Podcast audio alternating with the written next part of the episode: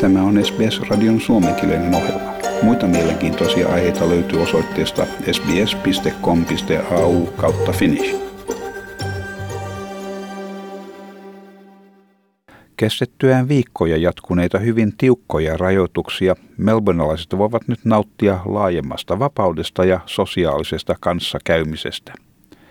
He saavat nyt järjestää yhden yksityisen vierailun kodissaan päivittäin vierailijoiden ollessa enintään kaksi aikuista lapsineen toisesta kotitaloudesta. Tämä yhden päivän sääntö koskee sekä vierailijoita että isäntäväkeä. Tällä hetkellä vierailut rajoitetaan 25 kilometrin säteelle asunnosta. Ja samoin kuin monen muun pandemian ajan säännön kohdalla, liikkumista rajoittavan määräyksen pyrkimyksenä on vähentää ihmisten välistä kosketusta, kuitenkin samalla mahdollistaen aikaisempaa paremmin sosiaalista kanssakäyntiä. Osavaltion pääministeri Daniel Andrews sanoi, että pandemia on osoittautunut vaaralliseksi sisätiloissa ja siksi rajoituksia tarvitaan vierailujen kohdalla.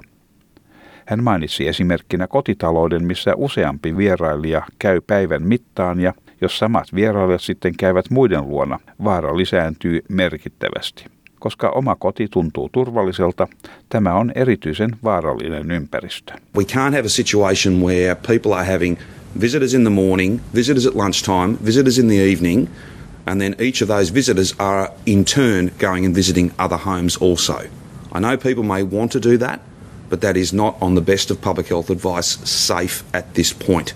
But the place where you feel safest, your home, is actually the most dangerous environment for the spread of this virus. Daniel Andrews sanoi, että ihmiset eri perheryhmistä saavat kokoontua vapaasti ulkosalla, edellyttäen, että osallistuvien määrä rajoitetaan kymmeneen henkilöön.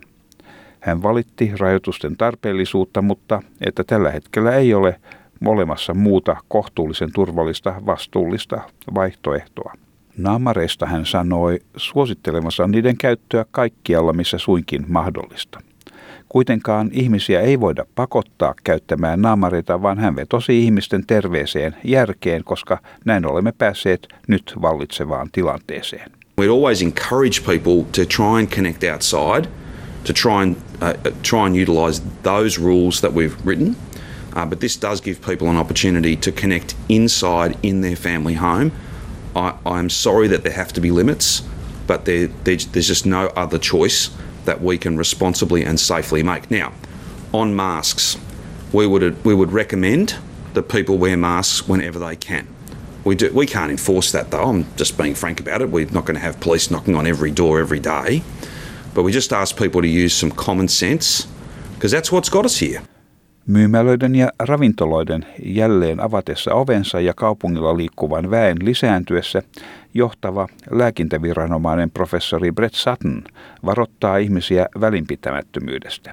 Hän sanoi, että uusia tapauksia on odotettavissa ja että suurin haaste syntyy siitä, että ihmiset tuntevat vaaran olevan ohi.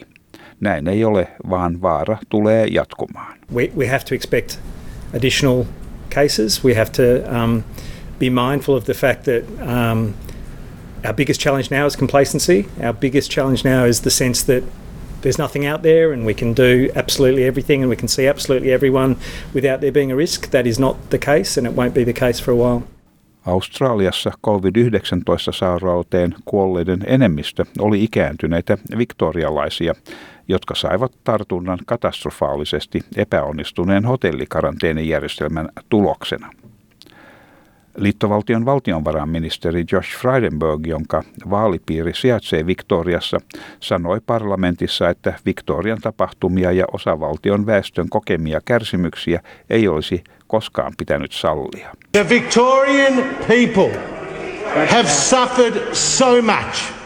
The pain, the cost, the loss of Victorian people. It should have never, ever have come to this. New South Walesin osavaltion pääministeri Gladys Berejiklian kertoi odottavansa nähdäkseen, miten hyvin Victoria pystyy hallitsemaan COVID-19-pandemiaa ennen päätöstään johtamansa osavaltion avaamisesta. Hän sanoi, että New South Walesin asukkaat odottavat hallituksen toimivan vastuullisesti tässä asiassa. Rajat avataan mahdollisimman pian, mutta päätöksen ajankohta riippuu Melbournen ja Victorian tilanteen kehittymisestä. The residents of New South Wales would expect me and my government to be responsible in how we deal with that. So we'll take the border down as soon as we can, but we do need to wait to see what impact easing of restrictions in Melbourne and, and Victoria has before we decide exactly when that will be. Queenslandin osavaltion pääministeri Anastasia Palaszczuk suhtautui myös varauksin rajojen avaamiseen. Hän totesi, että Victoriassa rajoituksia on vasta höllennetty, joten talous siellä ei vielä ole avoin niin kuin Queenslandissa. Länsi-Australiassa ja Queenslandissa talouden tila on vahva päättäväisten terveyttä suojelevien toimien tuloksena. In Victoria they are just coming out of lockdown. They are just coming out of lockdown now. So the economy is not open like Queensland. Uh, Queensland and Western Australia have strong economies because of the strong health response. Etelä-Australian terveydenhuoltoviranomaiset sanovat odottavansa Victorian kokevan jonkin aikaa jatkuvaa kautta ilman selvittämättömiä tartuntoja ennen kuin he ovat valmiita avaamaan rajansa. Tasmania suunnittelee avaavansa rajansa New South Walesin asukkaalle ensi kuun alusta marraskuun kuudennesta päivästä alkaen, mikä merkitsee, että sen jälkeen Tasmanian rajat ovat suljettuna ainoastaan Victorian asukkaille.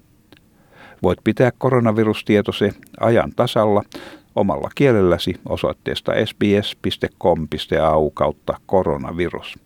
Ja tämän jutun toimitti SBS-uutisten Greg Diet. Tykkää, jaa ja ota kantaa. Seuraa SBSn suomenkielistä ohjelmaa Facebookissa.